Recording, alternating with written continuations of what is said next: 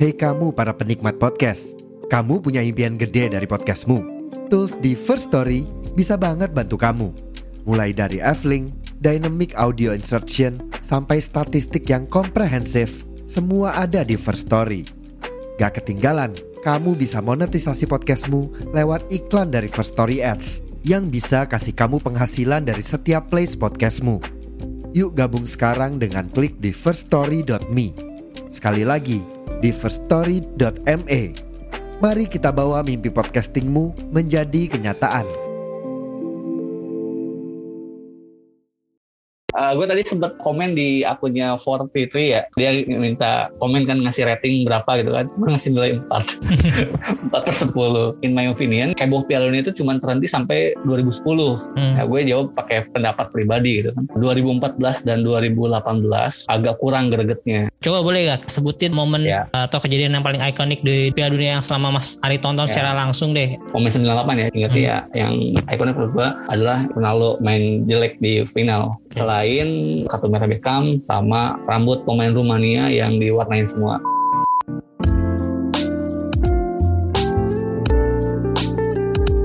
Halo, selamat pagi, siang, sore, dan malam. Kembali lagi di Interisme Podcast, podcast yang bahas berita-berita seputar Inter yang dikutip dari sosial media dan portal-portal berita olahraga. Kali ini gue ngetek satu Desember, setengah jam sebelum pertandingan World Cup grup apa ya? Itu Spanyol lawan Jepang dan Jerman lawan Costa Rica kalau nggak salah ya. Kali ini kan kita masih di masih di jeda internasional yang dimana liga-liga belum mulai, liga Italia juga belum mulai, jadi kita belum bisa ngomongin Inter. Berita beritanya juga yeah. belum banyak nih. Cara transfer-transfer paling yang kita dengar yang bermain di World Cup doang nih. Nah, karena ngomongin World Cup, gue nggak mau ngomong sendirian nih. Kali ini gue mengajak teman baru lagi yang dapat dari Twitter lagi nih, teman yang sebenarnya awalnya nih gue nggak tahu ternyata dia seorang fans Inter juga. Nah, sebenarnya dia lebih membahas tentang ya sepak bola secara global lah ya. Dia spesifik ke jadul-jadul. Uh, ya, yang jadul-jadul, yang pembahasan jadul. Langsung aja deh gue present Mas Ari dari akun Twitter Memoria Underscore Bola. Halo Mas Ari.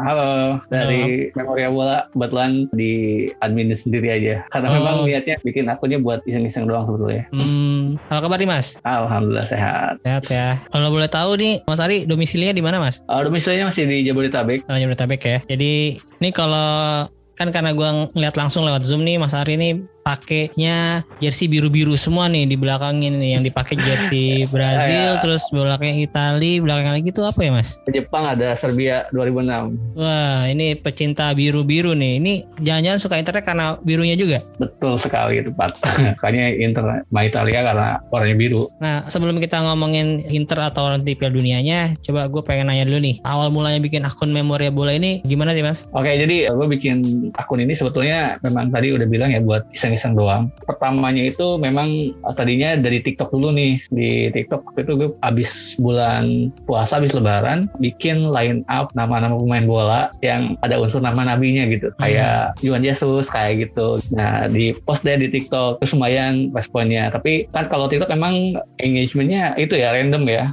Nah, hmm. terus kepikiran tuh, kebetulan ada banyak hal gitu di ingatan-ingatan masa kecil ya tentang sepak bola. Nah, terus pernah nemuin sebuah artikel, kalau misalnya susah tidur dan lain sebagainya, coba lakuin yang namanya journaling. Nah, journaling itu kan berarti nulis atau posting sesuatu yang memang kita ingat gitu. Nah, dari situ kepikiran, kenapa nggak tentang bola aja gitu kan ya. Kebetulan kalau melihat postingan kayak misalnya pemain bola zaman dulu ya, banyak kebawa memorinya gitu. Dan beberapa hal memang cukup diingat, terutama yang berkaitan dengan sepak bola Italia ya, karena memang tumbuhnya ya di eranya sepak bola Italia dan sukanya Inter gitu. Nah, kepikiran kenapa namanya Memoria Bola, jadi sempet iseng-iseng juga gitu, kepikiran bikin desain itu, desainnya bikin sendiri juga, memori itu kan, makanya kan kalau diperhatiin gambar D P-nya kan memori kan. Nah, jadi ada hubungannya sama memori, kemudian hal-hal yang berkaitan dengan sepak bola. Kebetulan memang suka sama jersey kan, udah koleksi jersey dari beberapa tahun kebelakang. Nah kan ada kata memorabilia, nah kan itu agak ya. nyerempet-nyerempet gitu, makanya dibikin namanya Memoria underscore bola buat ngingetin beberapa hal yang gue inget tentang sepak bola ya, gue tuangin di akun Twitter gitu, terutama kalau ada fotonya. Nah pertamanya nggak langsung posting, pertamanya komen-komen dulu nih, dan yang paling sering dikomenin itu uh, ini Interclub Indo. hmm. Nah terus uh, kadang-kadang di, kalau nggak salah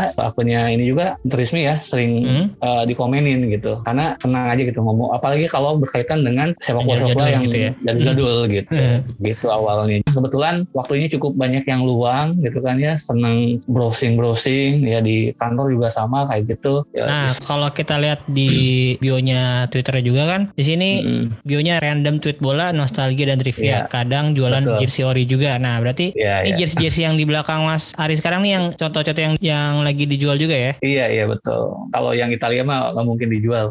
Tapi yang ini nih, yang Jepang sama yang Serbia memang lagi mau dijual kayak gitu. Nah itu dijualnya di mana Mas? Di Carousel aja oh, atau ada di oh, iya. Tokped, di Shopee di, juga? Kebetulan di Carousel dulu ya, sama setiap Sabtu saya sering apa numpang retweet di Jersey Forum juga. Terus juga ada, alhamdulillah nih lewat Twitter ini nambah saudara baru juga, itu nambah ilmu baru juga, apalagi kait dengan jersey. Karena hmm. saya sering menitip lelang di salah satu lelang yang juga sama udah mulai naik daun nih nama lelangnya ya. Di situ juga saya sering nitip barang lelangan saya, dan sudah beberapa sudah laku. Jadi itu gitu. Biasanya jersey-jersey yang Mas Ari punya juga belinya dari lelang, terus mungkin di ah, ada beberapa yang dipakai buat sendiri, ada beberapa yang lagi yang dijual lagi ya, ya gitu Mas ya. Ya, kalau yang dipakai biasanya yang memang timnas sana, kenapa? Karena kalau timnas ini kan enggak terlalu banyak terlalu banyak atributnya gitu. Jadi ya udah enak dan bisa dicuci dengan gampang. Oke oke. Nah, jadi teman-teman yang suka jersey juga nih, suka koleksi atau mau langsung dipakai sendiri, boleh nih follow akun Mas Ari ya, di Twitter ada et memoria underscore bola. Kalau di Instagram ada nggak Mas? Instagram atau uh, lain-lainnya? Iya Instagram ada juga, sama namanya. Sama ya. Cuman kalau di Instagram, gue posting di Instagram itu kalau lagi pengen aja gitu, dan uh, ada juga sama kayak etalase buat jualannya aja, jersey yang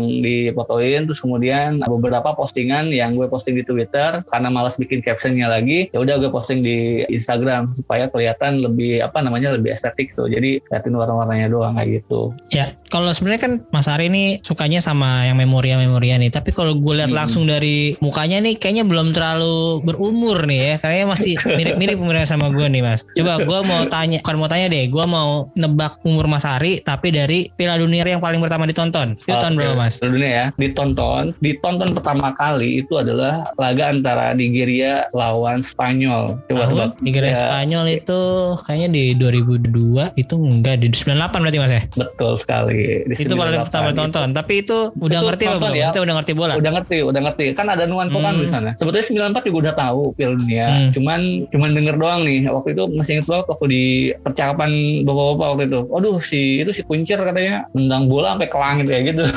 Hmm. sembilan puluh empat ya, kan sih. Roberto Baggio ya, kan. Penalti ya. Nah. Berarti kalau gua tebak kelahirannya antara delapan puluh enam delapan puluh delapan. Iya, betul. Betul ya. Tahun berapa iya, Mas? Iya. Tepatnya tahun berapa Mas? delapan puluh sembilan. Oh, delapan puluh sembilan. Oh, berarti sekarang tiga puluh tiga ya. Ya, ya tiga puluh. Ya, tiga puluh tiga. Nah. sembilan puluh lah ya. Ah. Sebenarnya kalau dari muka sebenarnya malah gua sangka dua puluh tujuan nih, mirip kayak umur gua. Oh. Kalau gitu berarti Mas Ari udah nonton Piala Dunia dari ya awal tadi sembilan puluh empat udah mulai nonton, tapi ngertinya baru sembilan puluh delapan ya. Nah, yang full, terus, yang full match itu sembilan puluh delapan. Ya, sembilan puluh delapan, dua ribu dua sampai sekarang dua ribu dua puluh dua. Hmm. Yang dua ribu dua puluh dua ini gimana nih Mas, jauh ini Mas? Udah me- jalan uh, match day ketiga, menurut gua banyak bukan tim kejutan sih, laga-laga kejutan, yeah. tapi ya cukup banyak juga yang cukup boring ya, banyak yang kosong-kosong. Yeah. Nah, menurut Mas Ari gimana nih yang tahun ini nih? Uh, gua tadi sempat komen di akunnya empat tiga tiga ya, di empat tiga tiga itu. Dia minta komen kan, ngasih rating berapa gitu kan, ngasih nilai empat empat per sepuluh. Terus sebelum Piala Dunia mulai juga waktu itu ada di Twitternya Podcast Ropus ya, dia ngomongin hmm. gitu kan, gue komen tuh, dan kebetulan banyak yang retweet sama nempalin juga gitu, bilang kayak gini, in my opinion gitu kan, heboh Piala Dunia itu cuma terhenti sampai dua ribu sepuluh kan, nanyain heboh kan. hmm. Nah gue jawab pakai pendapat pribadi gitu kan, heboh Piala Dunia itu cuma berhenti sampai dua ribu sepuluh, dua ribu empat belas dan dua ribu delapan belas agak kurang gregetnya gitu. Nah terus banyak yang nimpalin kemarin kan banyak yang pro kontra, ya alasannya banyak macam-macam gitu, karena ya itu pendapatnya pure pendapat gue nya kayak gitu gitu. Ada yang bilang nggak relevan lah dan lain sebagainya, tapi ya kan pendapat orang beda-beda. Intinya kalau ngomongin dua ribu dua puluh dua ini ya emang udah nggak terlalu heboh gitu, bahkan dari awal. Pertama alasannya ya dunia udah makin tua gitu, hmm. ya cepet banget gitu. Itu yang pertama. Yang kedua ya si orang-orang yang terlibat suka nonton bola dari dulu tuh ya umurnya juga udah tua gitu, udah bukan itu prioritasnya ya, udah bukan nonton bola prioritasnya. Kemudian yang ketiga, teknologi semakin maju, sepak bola itu udah kehilangan sisi manusiawinya kalau menurut gue. Uh, adanya V A R, adanya apalagi sekarang kan ada semi otomatis itu kan, hmm, nah itu yeah. juga sama tuh, menghilangkan menghilangkan apa namanya kitahnya gitu kalau bahasa hmm. itu. Kemudian dari cara nontonnya gitu. Nah, orang kan dulu nonton bola tuh benar-benar jadi hiburan gitu, di rumahnya orang kaya kita nonton bareng ataupun bikin, sampai dua ribu sepuluh masih ada kan nobar banyak nonton. Yeah. Sekarang ada video streaming, kemudian banyak larangan ini itulah, ada berkaitan dengan hak cipta kan, makanya hmm. ada beberapa akun-akun besar kayak misalnya Jebret Media hmm. pakai istilahnya hajatan bola dunia kan, nggak nggak yeah. bisa pakai Piala Dunia atau World Cup hmm. kayak gitu. Hmm. Itu menurut gue tuh ya salah satu yang mengikis uh, apa namanya selamat Piala Dunia gitu. Jadi gue selalu berpendapat ya hebohnya itu berhenti di dua ribu sepuluh karena selamanya udah ya udah bodo amat ya, tinggal nonton ya nonton, ya enggak ya bodo amat gitu. Dan kalau sampai sejauh ini ya Piala Dunia dua ribu dua puluh dua menurut gue ya susah ditebak ya, banyak plot twist plot twistnya gitu. Yeah. Pertama dari mulai pembukaan ya, Qatar digadang-gadang bisa mencuri satu poin lah ya. Um, iya mencuri yeah. minimal menjadi satu poin. Nyatanya hmm. demam demam panggung, hmm. ya, nervous gitu. Kayak melihat ya mohon maaf kayak melihat timnas Indonesia awal-awal yeah. sebelum uh, era-eranya Luis Mia atau Sintayong gitu, hmm. kayak gitu permainannya. Yang notabene Qatar itu kan juara Asia kan, yeah, nah, betul. Tapi bermain di kandang sendiri nervous. Tiba-tiba Arab Saudi menang sama Argentina, heboh juga kan, banyak meme-meme bertebaran. Nah, padahal ya memang memang lagi apa saja kayaknya Argentina beberapa skandal dan penampilan gemilang di si kipernya sih. Terus juga sama Jepang ya, sama Jerman. Jepang sama Jerman di fase grup itu ya gue nonton yang gampang ditonton aja. Jepang versus Jerman itu adalah menurut gue pertandingan fase grup yang paling menegangkan sepanjang gue nonton Piala Dunia. Di luar timnas Italia, kalau nonton Italia udah pasti tegang dari mau fase grup mau apapun pasti tegang lah. Kalau pertandingan terbaik itu adalah ya Jepang sama Jerman sejauh ini. Bahkan dari terbaik. Tahun sembilan puluh empat lo nonton nih yang paling baik Jepang Jerman uh, yang di grup stage ya. Iya, iya di grup hmm. stage itu. Terus bukan hanya itu ya, maksudnya terbaik dan kejutan. Hmm. Lalu juga kan ada uh, Norwegia Brazil. Norwegia menang sama Brazil kan dulu. Hmm. Kemudian Senegal juga menang kan sama Brazil. Tapi ya sejauh yeah. ini yang terbaik yang gue rating bikin menegangkan gitu kan sebagai seorang hmm. penonton ya Jepang Jerman. Oke, okay. Kalau gitu tadi kan lo udah nyerempet-nyerempet juga beberapa tandingan-tandingan atau beberapa momen-momen yang terkenang lah untuk beberapa orang lah, bukan hanya lo doang kan ya. Itu yeah. momen yang cukup bisa dibilang ikonik. Nah, kalau di Piala Dunia yang sekarang nih sejauh ini ada nggak kira-kira yang bakal yang kemungkinan bakal dikenang lagi tuh, misalnya kayak oh, okay. tadi lu bilang golnya Arab Saudi atau ngalahin Argentina yeah. atau Kamerun juga sempat dari tinggal tiga satu sampai ke tiga tiga lawan Serbia kemarin. Nah kira-kira yeah. yang di yang di Piala Dunia ini udah ada apa belum? Iya yeah, udah gue catat beberapa ya. Jelas yang pertama Enner Valencia kan di pembukaan ini hmm. gue yang gue tonton aja ya, misalnya yang benar-benar yeah. gue nikmatin gitu. Enner Valencia harusnya kan dia bikin hat-trick, uh, kemudian yeah. gara-gara apa ya? V A R dan Hmm. ya offset semi otomatis dan sampai banyak perdebatan gitu kan. Tapi ceritanya momen si Enner Valencia ini masih jauh di bawah ya, kalau misalnya mau diomongin ya, ya menurut gue masih jauh di bawah sebagai pembukaan ya, masih jauh di bawah ya Senegal Prancis. Tapi kalau Senegal Prancis kan pasti selalu diomongin kan tiap jelang yeah. Piala Dunia gitu kan ya. Hmm. Walaupun sekarang ya Prancis berhasil menghapus kutukan itu gitu, karena dia sekarang lolos yeah. ke fase grup setelah jadi juara bertahan. Udah itu yang pertama. Yang kedua kejutan Arab Saudi udah pasti, namanya bertebaran di mana-mana. Tapi nggak nggak akan selong lasting Piala Dunia Piala Dunia sebelumnya. Bahkan mungkin bahkan, lebih akan dikenang Arab Saudi ke bantai Jerman delapan nol. Ya itu ya. Betul ya, nah itu ya. ya benar. Yeah. Kemudian pemecatan André Onana gitu kan ya. Bukan pemecatan sih, dia dia nggak diikutin ya. Nah, tapi itu pun juga saya rasa nggak akan lama diomonginnya. Itu tuh kira-kira yang pertama kali atau udah ada sebelumnya ya? Yang dicoret bukan karena cedera gitu? Ada sih dulu Boykin, tapi dia disipliner uh, ya? Sebut aja kalau Boykin, iya disipliner ya. Hmm. Nah itu ada sih, dia emang murni periksi antara si pelatih sama si André Onana gitu. Terus sudah pasti kemenangan Iran ya, walaupun hmm, ya juga gak bakalan lama diomonginnya gitu. Kenapa lu bisa ngomong kayak gini? Nah, gol Superman-nya Van Persie ke gawang Spanyol ya kadang-kadang itu baru diomongin pas mau pilihan doang gitu, hmm. gak, gak selamanya gitu. Kayak gue malah lebih notice sama pergantiannya apa pergantian kipernya si Tim Krul sama Jasper Gilson waktu adu penalti itu. Oh iya, iya, kalau ngomongin iya. Piala Dunia dua ribu empat belas hmm, ya hmm, itu hmm. yang menurut gue masih ikonik sampai sekarang ya. Oke, okay. Kalau gitu hmm. menurut lo tadi kalau yang di Piala Dunia dua ribu dua puluh dua itu ada beberapa ya, tadi dari Enner Valencia hmm. terus sampai tadi yang terakhir Iran itu ya, dengan Iran nah, ya. Ada satu lagi yang menurut gue unik sih dari percakapan di Twitter kemarin, pertandingan Kamerun Serbia itu yang hmm. uniknya kenapa pertandingan Kamerun dan Serbia itu membuat Interisti dan Juventini bersatu. Iya, iya. Kenapa? Karena uh, Interisti ngedoain Kamerun Serbia kalah kan. Iya, Kamerun kalah karena si Onana di, dicoret, dimasukin ya, dicoret mm-hmm. ya. Terus si Juventini ngedoain Serbia kalah karena si Vlahovic-nya nggak dimainin Vlahovic. Kan. Iya, Vlahovic juga katanya ada, ada ya ada sedikit ada, fiksi ada juga ada ya. Over, ya nah, gitu, makanya ya. Dia nggak dimain-mainin. Hmm. Benar. Ya, tiga sama kan akhirnya. Imbang. Eh, jadi imbang adil. Lah, doanya sama-sama manjur ya, Dad. Imbang doanya.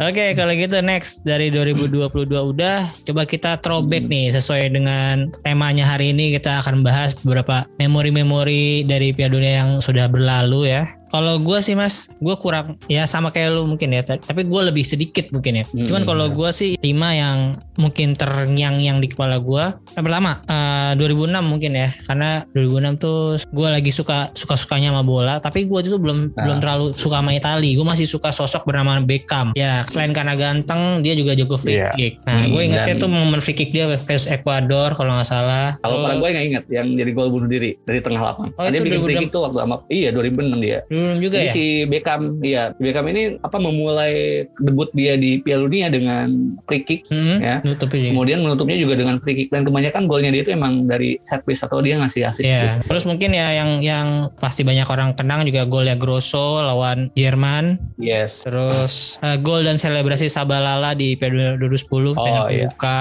Iya. Hmm. Terus uh, ya tandukan Zidane ke Materazzi udah jelas pasti. Terus handball Suarez versus Ghana. Nah makanya nih di match di ketiga ini kan Ghana ketemu Uruguay lagi nih dan itu akan menentukan oh, iya. ya menentukan hmm. banget uh, mereka dua-duanya masih lolos, cuman Uruguay sekarang poinnya lebih sedikit daripada Ghana karena belum pernah menang sama sekali. Nah ini juga yeah. jadi salah satu pertandingan yang bakal gue tunggu-tunggu sih match day terakhir group stage kali ini. Nah hmm. kalau menurut Mas Ari nih coba boleh gak sebutin lima momen yeah. atau kejadian yang paling ikonik di Piala Dunia yang selama Mas Ari tonton yeah. secara langsung deh. Dari sembilan delapan ya? Ya boleh boleh diurutin dari lima ya? Sampai satu ya Mas ya, dari yang paling biasa sampai yang paling terbaik menurut Mas oh. Ari ya. Oh gitu. Ah. Kalau ini gue udah tadi udah ngurutinnya berdasarkan itu sih, berdasarkan apa? Piala Dunianya jadi. Oh timeline, berdasarkan itu. timeline. Ah, timelinenya. Ah. Oh boleh deh kalau timeline juga nggak apa-apa. Ah. Jadi yang dari paling jadul sampai yang paling agak baru gitu ya. Oke siap ah. boleh. Jadi gue udah mulai kenal bola tuh ya bener-bener ya, udah tahu. Hmm? Ya kalau sembilan empat cuma denger-denger doang ya. Dan uniknya tahu tentang Piala Dunia sembilan empat tuh justru dari koran bekas yang waktu itu gue baca sebelum Piala Dunia sembilan delapan. Tapi kalau hmm. sembilan delapan udah tahu Ronaldo. Bahkan pemain pertama yang gue tahu namanya, kenapa gue suka Italia itu Maldini, Paolo Maldini yang gue baca ya, gue baca biodatanya sampai full gitu di majalah Bobo bekas tuh. Nah kemudian ada Ronaldo, nah baru suka sama Ronaldo karena waktu ini emang diomongin kan. Momen yang menarik pasti yang berkaitan dengan Ronaldo sembilan delapan, tiba-tiba Ronaldo waktu di final kan mengecewakan ya tampilnya, itu pasti yang akan selalu jadi momen yang tidak terlupakan ya. Kenapa? Karena sebagai orang yang waktu itu percaya sama teori konspirasi ya, Ronaldo-nya di apa disuntik apalah gitu. Hmm. Nah itu masih inget sih. Jadi memorable banget itu. Kenapa Ronaldo mainnya jadi jelek gitu. Padahal di, di dari grup stage sampai iya, si final uh, tuh masih bagus terus ya. Uh, uh, uh, Tiba-tiba uh, di final agak drop gitu ya. Ya wajarnya ada main-main. Apalagi setelah beberapa tahun setelah Piala Dunia sembilan delapan si Michel Platini kan bahkan ngomong gitu. Hmm. Emang sengaja sih Prancis sama Brazil ini gak dibikin ketemu duluan. Ya udah makin percaya gitu. Tuh hmm. di pemain sembilan delapan ya. Jadi ingetnya hmm. ya yang ikonik menurut gue adalah ya Ronaldo main jelek di final. Selain uh, kartu merah Beckham sama rambut pemain Rumania yang diwarnain semua.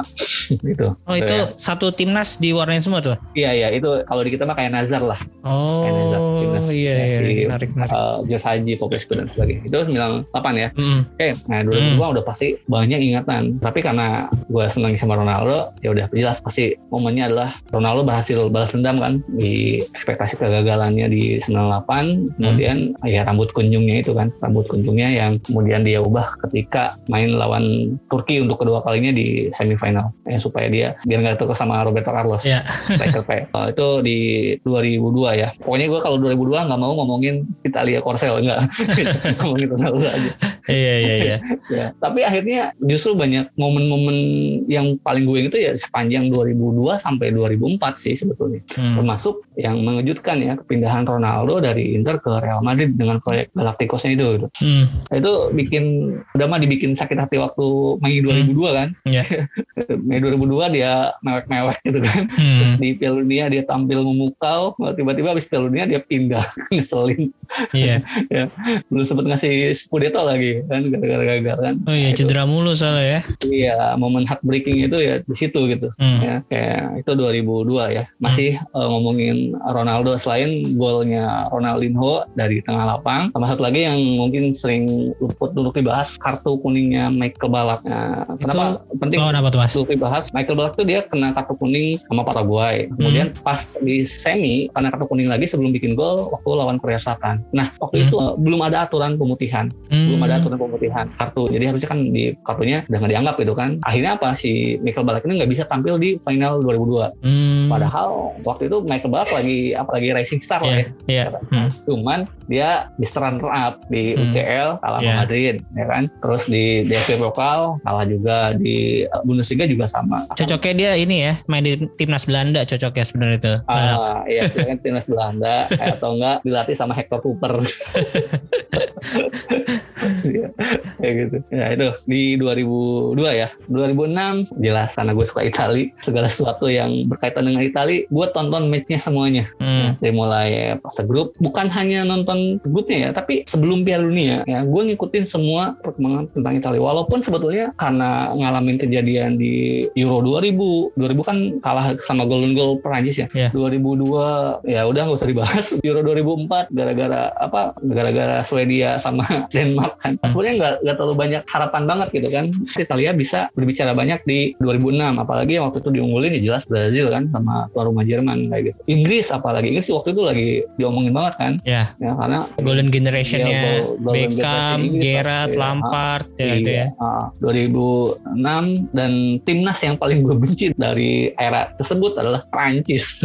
Gue benci banget sama Prancis. Pertama gara-gara juara dunia ngalahin Italia di Euro dua ribu. Tapi gue nonton itu kan. Terus bahkan waktu sekolah beli di bukletnya dari soccer bahas Itali gitu kan ya hmm. dan yang paling mengejutkan itu adalah karena idola gue selain Ronaldo ada Christian Vieri hmm. Christian Vieri waktu itu kan pindah dari Inter ke Milan ya di yeah. dua ribu lima dua ribu enam dan hmm. gak dipanggil kan gak dipanggil sama Lippi oh, iya. memang ya, udah udah menurun karirnya hmm. makanya dipindah udah habis eranya gitu kan wah udah udah hopeless banget gitu tapi ya semangat nontonnya karena nonton itu itu ya sama kayak nonton Inter gitu ya pasti yeah. Italian style-nya itu ya keluar mulu gitu hampir-hampiran kan lawan Ghana kemudian lawan Amerika, kemudian lawan Ceko aja itu kan penentuan tuh hampir-hampiran banget. Yeah. Nah, untungnya Materazzi sama Inzaghi bikin gol. Ceko lagi bagus-bagusnya loh dua ribu enam. Iya, yeah, ada Ceko lagi bagus-bagusnya. Nedved, yeah. Jankulovski.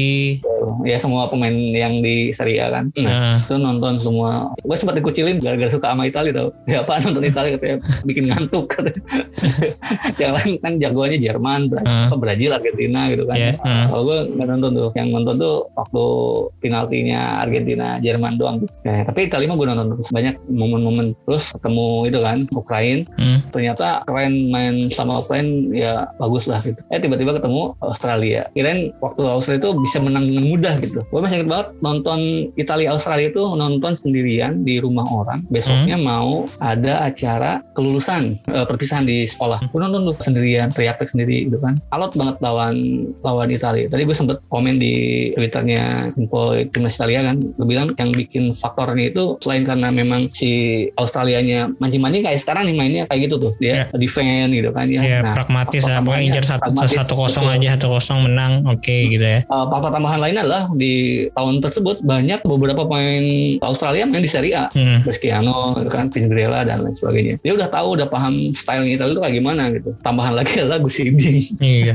Guus Hiddink yang ngelempar Italia di hmm. uh, Piala Dunia sebelumnya gitu. Hmm. Nah, akhirnya kartu merah kan. Kemudian di menit akhir Grosso dari sisi kiri ya mungkin diving. hmm. Tapi ya itu teknik ya. Terus Totti dengan dinginnya bikin gol penalti. Kalau misalnya nanti si Argentina nggak punya style itu, gue rasa ya siap-siap kewalahan. Kecuali memang kalau pemainnya iya benar-benar on fire gitu, apalagi aktornya Messi gitu. Iya. Itu Italia juga ketemu di round of enam belas ya. Sama kayak Argentina uh, besok ya. Uh, Italia di perempat final. Eh, di perempat final ya? Ya, enam belas ini sama ini, itu kan sama Ukraina. Non Australia, non Australia tuh di enam belas bukan ya? Ini tadi gue lihat di, di Google di, sih enam belas di, nih. Di, yang di, oh iya iya di enam belas oh, ya. Oh iya enam belas maaf Pak, abis Australia sama Ukraina. Heeh, baru ya, sama ya, Jerman. Ukraina sama Jerman ya. Hmm. Ukraina itu ngalahin, dia cuman menang adu penalti kan sama Swiss. Oh, iya, iya baru-baru Australia. Terus baru semifinal. Dan semifinal juga sama, kemudian lawan Prancis. Udah deg-degan banget tuh. Aduh ya, lawan Prancis lagi sebenarnya. Udah hopeless juga tuh. Gak nyangka sih Italia bakal juara. Pelanggaran, jidan penalti, penaltinya mantul, tahunya dianggap gol gitu kan ya. Karena memang udah keluar garis kan, sama kayak gol Inggris ke Jerman tuh gitu. Cuman belum ada gol yang teknologi. Terus habis itu Materazzi dan dulu penalti, Trezeguet ya, Trezeguet gagal. Yeah. Yang menarik adalah si Trezeguet ini dulu waktu dua ribu dia yang bikin golden goal kan. Uh. Nah terus pindah ke Juventus. Ya terus yeah. ya, akhirnya uh, yang gagalin dia juga. Tapi dari mulai fase enam belas lawan Australia sampai final ya, orang yang layak dapat credit point di timnas Italia adalah Grosso. Grosso ya. Sampai gol yeah. terakhir di adu penalti pun dia ya. Iya, yeah, dia kan penentuan ya. Iya, yeah. sampai sekarang mungkin yang paling gue inget tuh karena di video klipnya Piala Dunia dua ribu sepuluh Waka-waka. Kan dua ribu enam ke dua ribu sepuluh kan di Waka-Waka yeah, yeah. itu yeah. ada gol dia nah, yeah, di dia video dulu. Klipnya ya. Jadi di round enam belas sama Australia dia yang bikin penalti gitu kan ya. Hmm. Di eksekusi Totti di di final, Jerman dulu lawan Jerman juga dia golin. Iya, dia golin. Jadi hmm. di, urutannya dimulai tadi ya Australia, terus hmm. kemudian apa lawan U F Ukraina dia juga ngawal Buffon gitu kan ya sampai hmm. Buffon clean sheet kan kali itu. Hmm. Kayak kemudian Jerman dia bikin gol yang membuka harapan Italia, kemudian di final jadi gol penentu. Setelah itu kan dia pindah ke Inter ya. Hmm. Ya jelek. Iya kebiasaan nih. Main yang bagus di Piala Dunia atau di Euro ke Inter eh menurun. Tapi emang kayaknya sih kalau menurut gue si Grosso ini memang apa one hit wonder. Iya sih. Ya. Sebelum itu di Palermo ya apa di mana sih? Gue lupa. Ah di Palermo. Palermo ya. Ya sama kayak Poborski dan pemain-pemain lain yang bagusnya di turnamen besar gitu. Setelah itu jelek. Ya mungkin apa gara-gara pindah ke Inter apa gimana nggak tahu. Karena waktu itu kan di dua ribu enam persaingannya di Inter ketat banget kan. Di semua lini bagus kan. Iya. Kayak gitu. Ya termasuk timnas Italia kecuali Buffon mau posisi bisa bikin gol kan Italia. Ya, bahkan di di tahun itu ketika Italia juara top skornya tuh Luca Toni dan Materazzi dengan dua oh, gol. Ya. Cuman dua gol loh top skor Italia. Ya. Semua posisi soalnya kan merata. Yeah. Dari back Materazzi kemudian termasuk Jakardo loh bikin gol gawang sendiri. Iya.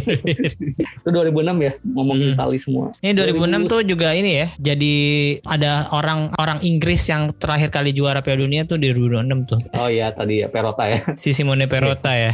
Iya, Perota. Nah, itu dua ribu enam. Itu dulu banyak banget pokoknya kenangannya ya. Karena gue suka jersey ya. Jadi gue tuh merhatiin jersey itu dari dua ribu dua gitu. Hmm. Ya mulai seneng oh ini desain tuh kayak gini kok sama Nike gitu kan. Kalau Adidas hmm. ini apalagi Nike kan mencuri perhatian tuh di dua ribu dua karena sama kan template. Kemudian di yeah. dua ribu enam baru Adidas tuh ya sama tim G semuanya. dua ribu sepuluh yang diingat si P W S Balala, Pupuzela ya. Hmm. Udah itu doang dua ribu sepuluh sama Italia pernah kutukan kan. Ya. Oh iya. Enggak lagi yang diingat. Walaupun ya, Italia gue nonton ya gue nonton semua kan Italia lawan dari mulai lawan New Zealand, Slovakia sama Paraguay. Paraguay. Ya, tapi ya dibelin. Ngeselin menghancurkan harapan. Dan dua ribu empat belas yang gue inget cuman gigitan Suarez. gigitan Suarez ke, kecil ini ya. Kecil ini ya, lagi-lagi Italia ya, juga ya. Ya, ya. Dan akhirnya virus dari gigitan Suarez bikin Italia nggak lolos Piala Dunia sampai dua ribu dua dua dua kali. Ya itu ya tadi yang gue bilang uh, pergantiannya si Van Gaal. Hmm. Nah kayak gini nih, jadi maksudnya yang gue posting tuh biar ingat ketika ada apa nih suatu yang ingin gue bahas, ya gue juga sambil inget-inget lagi gitu. Oh iya, yeah. Nah, misalnya gue inget nama pemain nih, biasanya nama pemain yang lucu-lucu tanya gue yang sering kayak tahu Mukti Entut ya, ya yang yeah. dia sering ngomongin pemain bola pemain bola yang mediocre karena hmm. gue juga sama kayak gitu, seneng gitu. Oh, oh iya dia tuh pemain ini ya, terus gue browsing, terus gue lihat gambar-gambarnya, oh baru gue posting. Jadi seingetnya, makanya gue bilang random gitu kan.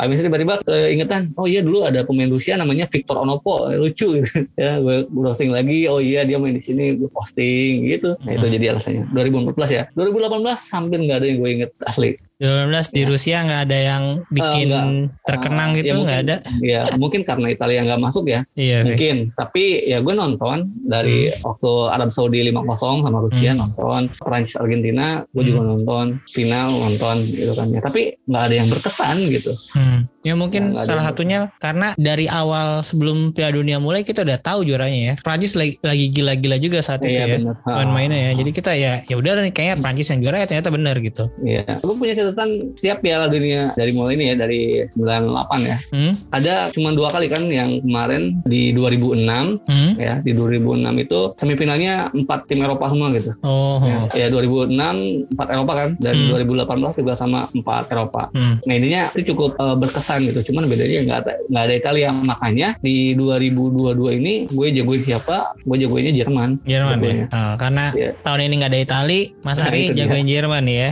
Iya benar. Anda nggak ditarik. Oke, okay, jadi itu dia memori-memori yang mungkin cukup ikonik dan mungkin akan beberapa orang dari teman-teman juga akan terkenang hmm. beberapa tahun ke depan lagi. Dari tahun ke tahun tuh kalau dari Mas Ari kan tadi dari sembilan delapan yang udah cukup nonton bola secara fullnya ya, sampai tadi dua ribu sepuluh yeah. ya paling, soalnya dua ribu empat belas dua ribu lima belas uh, praktis terlalu banget ya. Nggak terlalu mengesankan kan yeah. ya kalau bagi Mas Ari. Iya, yeah, karena sibuk kerja sih sebetulnya juga. Ya dua ribu sepuluh tuh udah mulai kerja, tapi ya masih sempat gitu. Kalau dua ribu empat belas dua ribu delapan belas udah nggak terlalu itu banget. Iya iya, ya. Tapi segitu pun menurut gue udah cukup banyak banget ya, karena kalau gue justru banyak beberapa yang momen yang nggak nggak gue inget tuh tadi tuh. Padahal ya paling gue juga dua ribu sepuluh dua ribu enam sih yang paling agak agak banyak mm-hmm. karena dua ribu enam sampai dua ribu sepuluh tuh lagi suka-sukanya banget sama sepak bola.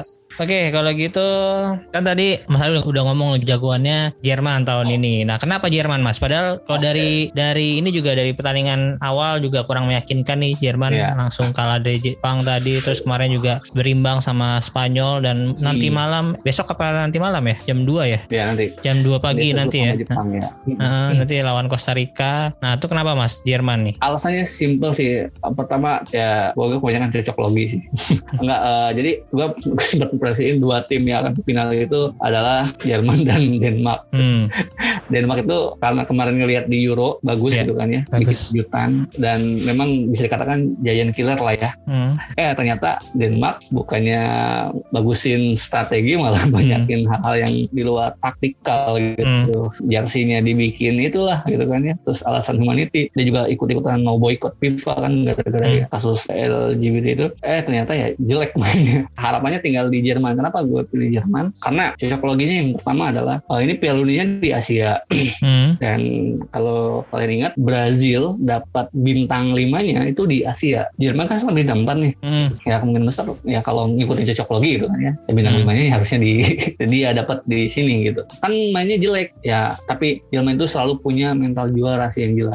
Terus kalau misalnya nanti Jerman masuk ke round enam belas, Jerman itu jagoan turnamen gitu, jadi lebih gampang. Apalagi nggak ada Italia yang notabene yeah. sering bikin gagal dia ya di setiap turnamen gitu, hmm. kecuali dua ribu enam belas ya, itu nggak usah dibahas juga selama Simon Zaza soal. Hmm.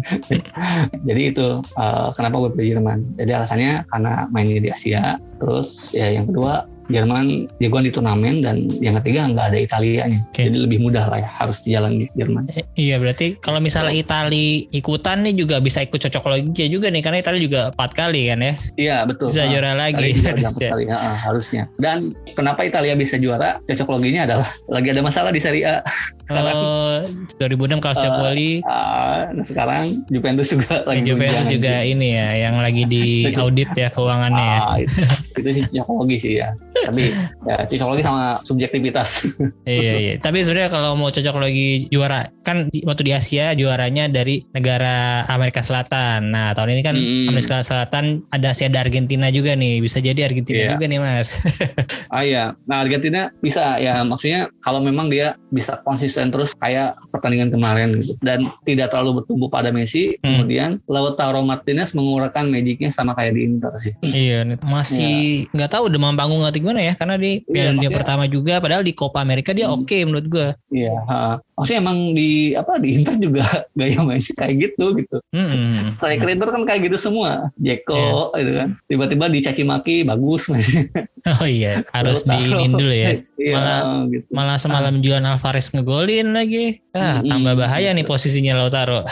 Iya, jadi itu Argentina juga punya peluang sih, tapi ya kita lihat cocok logi mana yang lebih tepat dan strategi mana yang paling gitu sih. Tapi sejauh ini kalau melihat performance tim ya, ya Brazil sih sama Perancis gitu, kemungkinan final mm-hmm. sembilan puluh delapan keulang lagi. Perancis ya, kemarin jadi. Kalah mungkin ya mereka ya, emang tim kedua, tim kedua ya, udah, udah, udah udah terlalu pede soalnya tulus, udah, udah, udah ini ya, walaupun poinnya sama bisa disamain ah, sama iya. Australia, cuman ya udah udah menang selisih golnya cukup banyak karena Australia juga kebantai sama Prancis ya, udah menang head to head. Iya. Mm-hmm. Jadi udah pasti juara peringkat satu ya dia. Dan Prancis itu ya tadi ya bisa melepas kutukan ya, karena mm. ngomong bola itu justru yang menarik itu ya kayak gini, cocok logi, yeah. cocok logi. Iya bukan deh dua ribu enam sampai dua ribu delapan belas tuh yang juara nggak pernah lolos nah, dari fase grup ya. Dan, nah. dan sekarang Prancis bisa membuktikan kalau itu tuh salah gitu. Hebatnya lagi dengan kondisi skuad yang seperti itu gitu. Benzema gak ikut, Kante juga sama, mm-hmm. ya. Pogba, Kunku juga ya, benar, ya.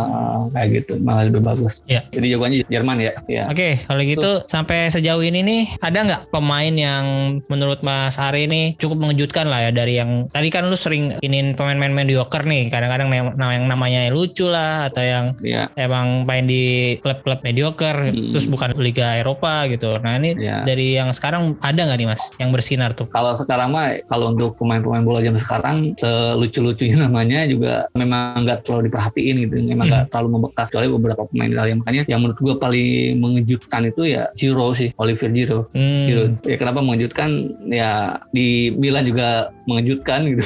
yeah. Ya kan dia berhasil sama tadi kutukan nomor sembilan kan gitu. hmm. Terus sekarang juga tiba-tiba tampilnya keren gitu. Iya, iya. Kayak kemarin dan mungkin nggak ada karena nggak ada Benzema kali. Benzema, dan iya iya. Siap-siap berhasil lewatin rekor beberapa pemain top sebelumnya. Pemain, bahkan golnya ya. Sekarang udah udah seimbang sama Thierry Henry ya. Ya, iya. Ya, satu gol lagi dia bisa lewati. Heeh. Iya, heeh. Ya itu yang paling mengejutkan si Giroud. Oh. Ya, oh, dari main-main iya. Inter nggak ada ya, nggak ada yang belum ada yang oke okay ya sejauh ini. Iya, belum ada yang oke. Okay. Dumfries juga yang nggak terlalu gue nggak terlalu ngefans sama Dumfries, mukanya ngeselin. Kalau dari tim nih, tim mana Mas yang cukup mengejutkan? Marocco kah tim, tim. Yang sampai saat ini masih clean sheet? Uh, ya Marocco, Marocco itu mengejutkan, gue setuju. Kenapa? Dia bikin gol itu dari spekulasi, hmm. berharap itu lihat aja gol-golnya, tendang-tendang gitu. Udah amat yang masuk atau enggak, yang penting ya X G-nya ada gitu kan, ya, yeah. peluangnya atau spekulasinya. Ya Marocco mengejutkan. Ya yeah, hmm. doanya kuat nih orang-orang Marocco. Iya yeah, orang-orang orang Maghrib. Iya yeah, itu aja doa ibunya kuat, Hakimnya aja. Ah, iya, uh, setelah pertandingan langsung ya. Nyamperin ibunya, ini doa ibu yang paling kuat lah. Betul. Oke, kalau gitu ini salah satu episode yang seru menurut gua karena banyak bahas kejadian-kejadian yang udah dulu-dulu nih yang gua nggak tahu bahkan, jadi menambah informasi bagi gua. Terima kasih banget Mas Ari. Iya, sama-sama. Ya, untuk next project mungkin ada apa nih Mas Ari di untuk Memoria Bolanya nih? Ya, uh, sebelumnya gua ucapin makasih ya karena gua juga nggak nyangka bisa diajak podcast kayak gini gitu kan. Ya, ini pengalaman hmm. baru juga ya. Terus sempat pengen bikin sebetulnya, cuman ya karena nggak ada partner, nggak ada orang yang mungkin sepemikiran gitu. Jadi dan pada sibuk kerja juga mungkin, jadi nggak sempat. Makanya gue senang banget diajakin ngobrol-ngobrol sama Bang Aldi ya hmm. jadi Interisme Podcast ini. Dan untuk akun Memoria Bola ya karena masih baru ya hmm. dan tadi gue bilang disclaimer dulu, bukan pengen nyari followers itu, karena memang ingin menuangkan apa yang ada di ingatan, apa yang ada di memori saya gitu. Kayak pertama kali pas di awal bulan Juni ya, gue baru mulai itu awal bulan Juni hmm. uh, waktu itu pas komen-komen dulu gitu kan ya, Interisme juga. Terus karena banyak di laptop punya banyak stok uh, foto-foto, kalau misalnya lagi iseng nih ada, oh bagus nih gue saya kayak gitu hmm. dulu, jadi jadi taruh di laptop. Karena banyak stok, keluarin tuh di situ. Jadi tujuannya biar kalau misalnya suatu saat laptop gue mati atau gimana gitu kan hmm. masih ada di akun tersebut gitu, maksudnya kayak gitu yeah. sebetulnya tujuannya. Gue juga main Twitter baru gitu, jadi nggak kurang paham gitu, beda sama TikTok. Kalau di TikTok tuh justru ngasal aja gue random yeah. video kan, dan hmm. orang-orang pada berantem, lu lihat di, di, di apa di TikTok akun gue pasti ada beberapa yang view-nya sampai dua juta hmm. itu isinya komentarnya orang-orang berantem semua hmm. orang yang belain Ronaldo sama Messi. Makanya gue nggak terlalu suka ngebahas itu di Twitter gitu, karena hmm. males gitu. Kalau di TikTok mah biarin, notifnya nggak pernah gue baca gitu, biarin aja. Nah kalau di Twitter ya, tadi gue buat naruh bola, kemudian nge-tag ke ke timnas Italia, eh ternyata dia juga suka sama, kemudian banyak yang retweet itu kan ya. Akhirnya sekarang baru dua ratus ya, ya bersyukur itu kan, tiba-tiba diajak uh, ngobrol juga sama seru kayak gini. Jadi eh, sekali lagi yang gue posting itu murni karena memang random aja dan sama-sama pengen tahu. Jadi biar pas gue posting, oh ya gue juga tahu akhirnya gitu kan ya, menajamkan apa yang pernah gue ingetin gitu. Karena zaman dulu kenapa bisa gampang apa masih selalu nempel, karena zaman dulu baca gitu, bacanya bukan baca hmm. di elektronik tapi di koran, ada fisiknya hmm. gitu. Dan gue seneng baca koran-koran bekas yang isinya bola tuh, gue seneng baca. Makanya beberapa nempel di ingatan dan itu jadi kenangan yang tidak terpisahkan, jadi bagian ya hidup gue. Oke, nih terakhir deh Mas, ini kan berhubung lu hmm. suka yang jauh jadul, suka Memoria dan suka jersey. Nah tiga hmm. jersey terbaik Piala Dunia tiga mana aja nih Mas? Timnas Piala Dunia dah pokoknya, yang mana ya, yang mana aja yang Mas? Ini, yang ini nih itu itu dua ribu enam. Serbia ya Serbia ya iya Ser- Serbia dua ribu enam itu kayaknya ya. Mirip jersey-jersey tim Liga ya, Indonesia namanya, ya iya itu namanya. Kemarin baru baru banget juga dapat ilmunya dari Jersey Forum. Hmm? Uh, itu namanya teamwear ya. Hmm. Teamwear, jadi udah tinggal tempelin logo siapa kayak udah jadi yang warna hmm. biru misalnya. Kita dulu kan Persik pakai tuh, yeah. Persik Kediri gitu. Hmm. Nah, Ukraina kan pakai ini juga sama dua ribu enam. Yeah. Tuh. Terus dua ribu dua ada di Brazil, oh, terus iya. eh, pokoknya hmm. yang Nike ya, Nike hmm. dua ribu dua. Terus di dua ribu sepuluh gue seneng sama jersey-nya Prancis. Oh, Prancis dua ribu sepuluh. Prancis, Prancis yang ya yang ketat kan, dia ngetat. Oh iya iya iya iya itu. Awal-awalnya ya, nah ini ya ngetren-ngetren baju-baju ngetet di dua ribu sepuluh uh, ya gitu ya. Iya. Jadi banyak ilmu gitu. Uh, punya tweet lo jadi banyak ilmu, ketemu sama teman-teman Jersey Forum sambil jualan juga ya, ketemu teman-teman di Inter gitu kan. Hmm. Ya, kayak uh, Bang Aldi itu kan ya, mungkin ikut Interclub Indo juga ya. Iya ikut sih apa ya, kalau secara member sih registrasi ikut, cuman ngumpul-ngumpul ya, jarang juga sih. Ya gue juga sama, gue terakhir yang baju itu ada punya. Oke okay, kalau gitu terima kasih banyak Mas Ari nih, banyak banget ilmunya hari ini yang gue dapetin ya, sama, terus tem- juga. teman-teman juga jangan lupa kalau mau beli jersey pokoknya follow dulu nih akun Twitternya atau Instagramnya Memoria underscore bola. Selain kalian dapat informasi-informasi yang unik, nggak mainstream, terus ya trivia trivia ya trivia trivia yang mengenang sepak bola dari zaman dulu nih, harus follow akun Mas Ari nih. Terus kalau kalian juga suka jersey, sekali lagi kalian bisa beli jersinya Mas Ari yang koleksi Mas Ari sendiri ya, bukan punya orang dijualin lagi atau oh, gimana? Oh enggak enggak uh, jadi koleksi sendiri ya. Jadi senangnya itu kayak nge-thrift gitu, nge-thrift shop. Jadi kita nah. nyari dari mana dapat, kemudian ada beberapa yang harus gua remake dulu kayak. Oh jadi yang jelas yang penting tuh originalitasnya bisa dipertanggung jawabkan gitu, karena nah, itu dia. Gak mau jual ya, gak mau jual jersey K W. hmm, Tuh sekali lagi tuh teman-teman yang suka jersey pokoknya aman deh kalau di, di Mas Ari nih original. nah. Terus ya pasti dirawat sama Mas Ari karena Mas Ari juga pencinta jersey ya. Langsung aja kalau saat ini baru ya, di Carousel uh, di carousel dot com slash Memoria Bola ya, ya. Sama setiap hari Sabtu biasanya ikut lapak di Jersey Forum yang di retweet sama mereka. Kalaupun misalnya gue gak jujur atau jual jersey bajakan ya gue habis pasti pasti nanti dirujak sama teman-teman di sana gitu. Hmm, itu dia. Makanya itu bentuk pertanggung jawabannya. Pokoknya follow semua akunnya Mas Ari, Memoria underscore bola di TikTok juga ada ya, sering F Y P juga ada. Berarti ya. Kemarin tadi apa dua juta ya, ya, viewers. Ya, teman-teman juga jangan lupa follow akun sosial media gua kalau yang belum. Kalau di Twitter ada Interisme Media, di Instagram ada Interisme Podcast. Terus kalian bisa dengerin podcast gua di Spotify, Noise atau Pogo F M, terserah mau dengerin yang di mana. Kalian subscribe dan nyalain loncengnya biar kalian dapat notifikasi tiap ada episode baru. Terima kasih untuk teman-teman yang sudah mendengarkan. Arrivederci, Forza Inter. Forza Inter.